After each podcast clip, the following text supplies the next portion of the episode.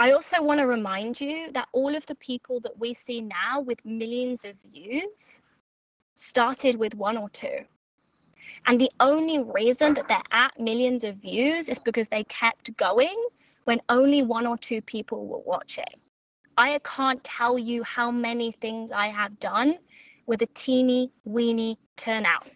But remember, it's not about numbers, it's about human beings. If you turn up and there's one person and they have a transformation and they tell their friend who has a transformation, you've suddenly now got two clients. This comes back to this really important point of people are watching, okay? Not in a horrible way, but people are going to notice do you show up every day non circumstantially, or do you show up just when things are good? And then ask yourself what type of leader would you want to work with?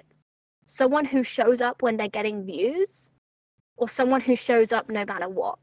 I know what type of leader I would want to work with.